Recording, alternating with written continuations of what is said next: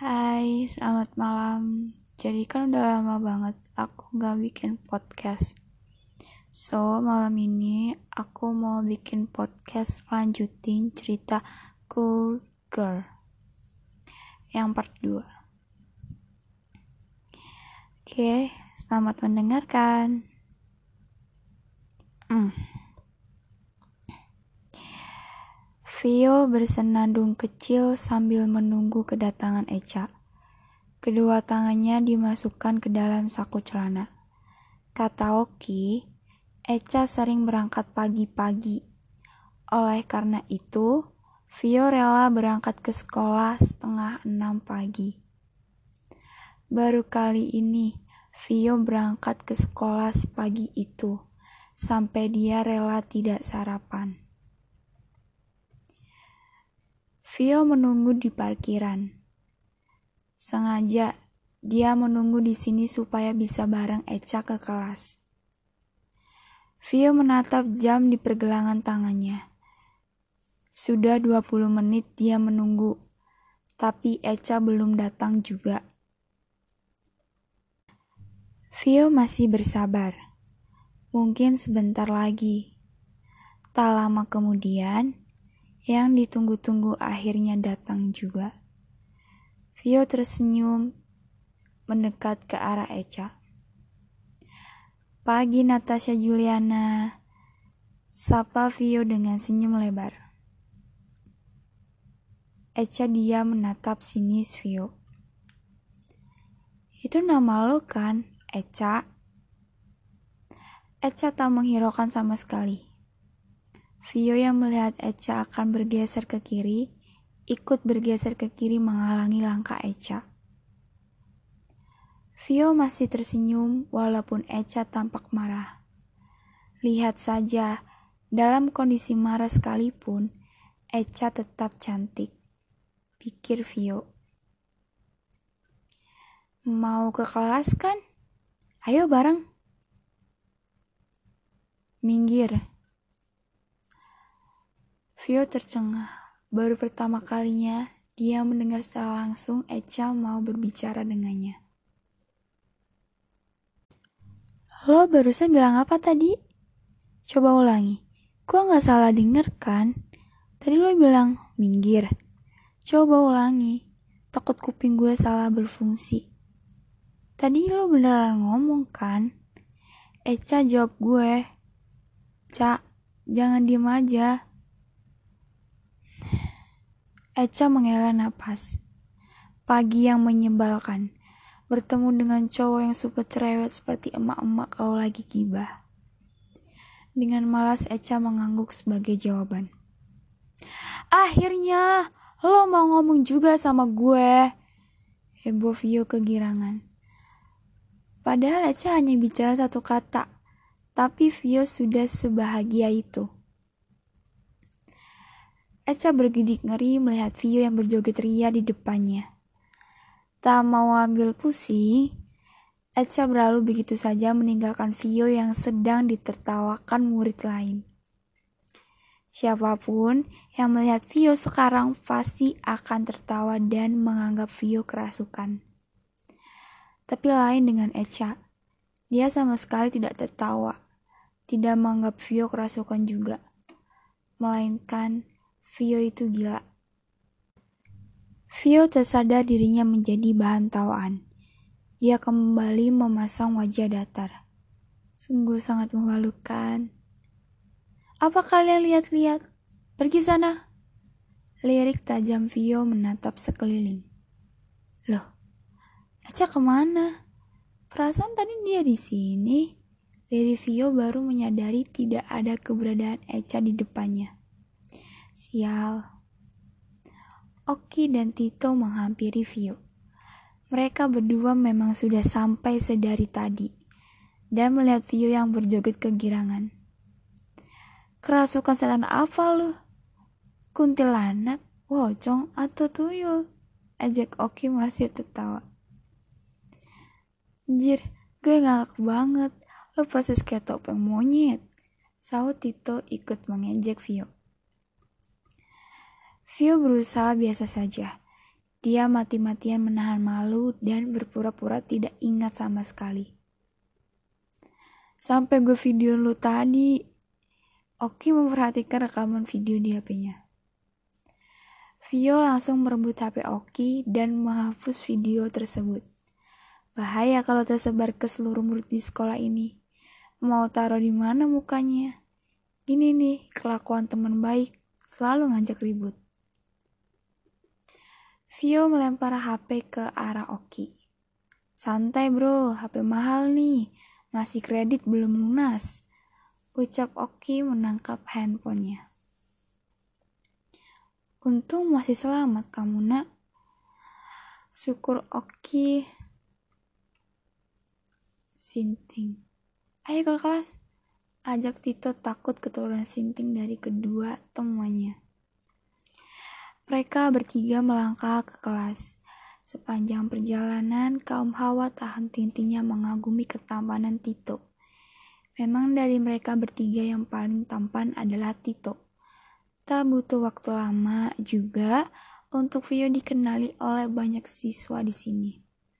Mungkin karena efek berteman dengan Tito, si most wanted SMA superior.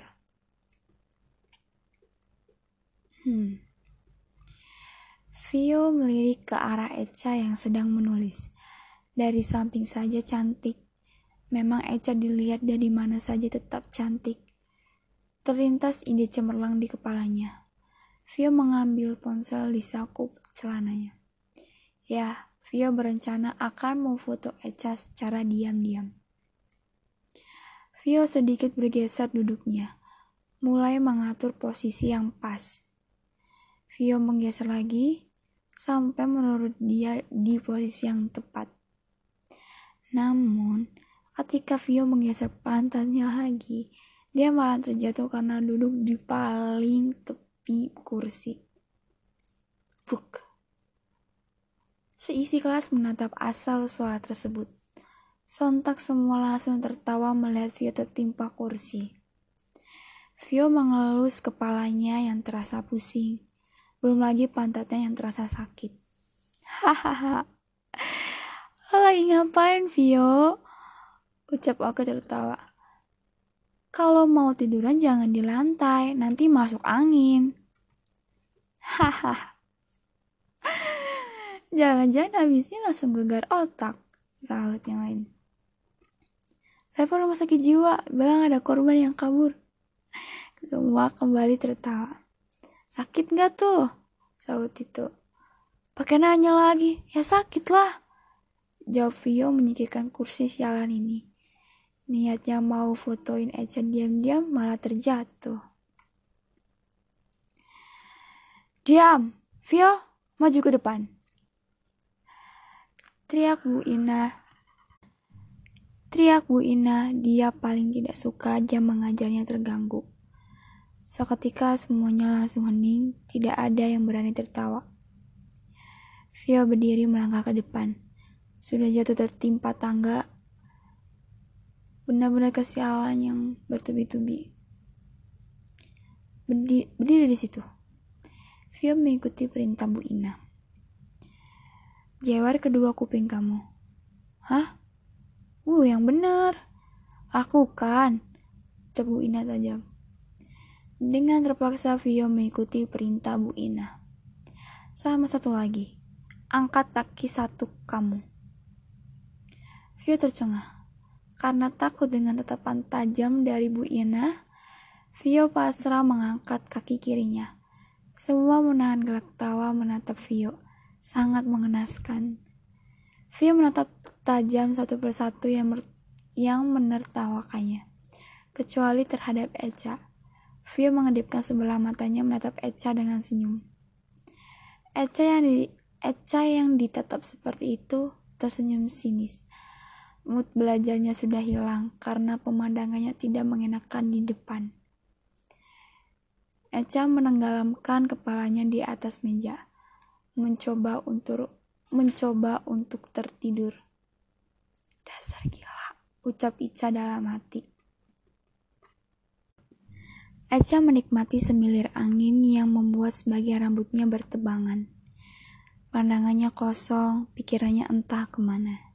Echa merasa nyaman di sini, di mana hanya dia seorang diri, tidak ada siapa pun yang mengganggu. Echa menoleh ke arah samping, lantas tersenyum dengan temannya. Namanya Bella. Dia adalah temannya menemani Echa selama ini. Hanya Echa yang bisa melihat dan berbicara dengan Bella. Echa tidak peduli orang-orang mengang menganggapnya aneh atau limbat sekalipun. Dia suka dengan dunianya, lebih suka berteman dengan makhluk kasat mata daripada manusia. Karena menurut Echa, manusia lebih suka mengomentarinya yang akan membuatnya semakin terjatuh. Kenapa? Tanya Bella tersenyum lembut, mencoba memegang tangan kanan Echa, tapi Nihil tidak bisa. Echa tersenyum lembut menatap Bella. Selain teman, Bella juga sudah seperti saudaranya. Aku hanya kepikiran dengan masalahku. Apa tentang cowok yang duduk di sebelahmu? Tanya Bella. Echa menggeleng. Bukan itu. Lagi pula untuk apa dia memikirkan cowok gila itu? Echa sama sekali tidak tertarik. Lalu, Echa menatap Bella lagi tentang keluarga aku. Ucap Echa berkaca-kaca. Bella mencoba memeluk Echa, tapi tidak bisa. Dia tersadar, alam dia dengan Bella, alam dia dengan Echa sudah berbeda. Aku tahu itu sulit untuk kamu, tapi jangan pernah menyerah apa pun keadaannya. Ucap Bella tersenyum mencoba menenangkan Echa. Echa mengangguk menghapus air matanya yang berhasil lolos membasahi pipinya. Echa sangat beruntung mempunyai sahabat seperti Bella. Dalam keadaan apa pun, Bella akan selalu di sisinya dan mendukung apa pun keputusannya. Echa jadi teringat bagaimana awal pertemuannya dengan Bella satu tahun yang lalu. Waktu itu Echa masih kelas 11. Kala itu Echa merasa bosan di dalam kelas. Dia mual dengan para cowok yang ingin meminta berkenalan ataupun meminta nomor ponselnya. Echa, terus, Echa terus berjalan langkahnya tertarik menuju belakang sekolah. Di sana ada pohon besar, terdapat kursi juga. Echa duduk di kursi tersebut, mulai melamun memikirkan hidupnya. Kakak kamu siapa? Ucap Echa terbata-bata menatap sosok wanita cantik memakai baju putih. Kamu bisa ngelihat aku? Tanyanya. Echa mengangguk.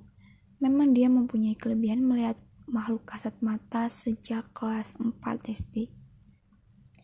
Aku anak indigo, jawab Echa. Tetapi dia masih bingung kenapa di sekolah elit seperti ini masih ada penunggunya. Kenalin, nama aku Bella Ucapnya tersenyum. Eca, itu nama panggilan aku. Eca, kamu anak kelas 10 ya? Aku baru ngeliat kamu soalnya. Eca mengangguk. Kamu kenapa sed sedari tadi melamun terus? Tanya Bella. Eca menggelang, ter Eca menggeleng terdiam. Kamu bisa cerita ke aku. Aku janji gak bakal kasih tahu siapa-siapa. Echa menatap Bella. Hanya orang seperti kamu yang bisa melihat aku.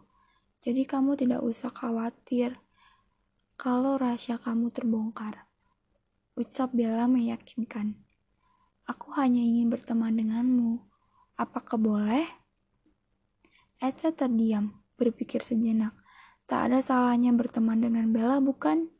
Sejak saat itu, Echa mulai bercerita dengan Bella, menceritakan semua keluh kesahnya selama ini dia pendam. Bahkan sampai sekarang juga seperti itu.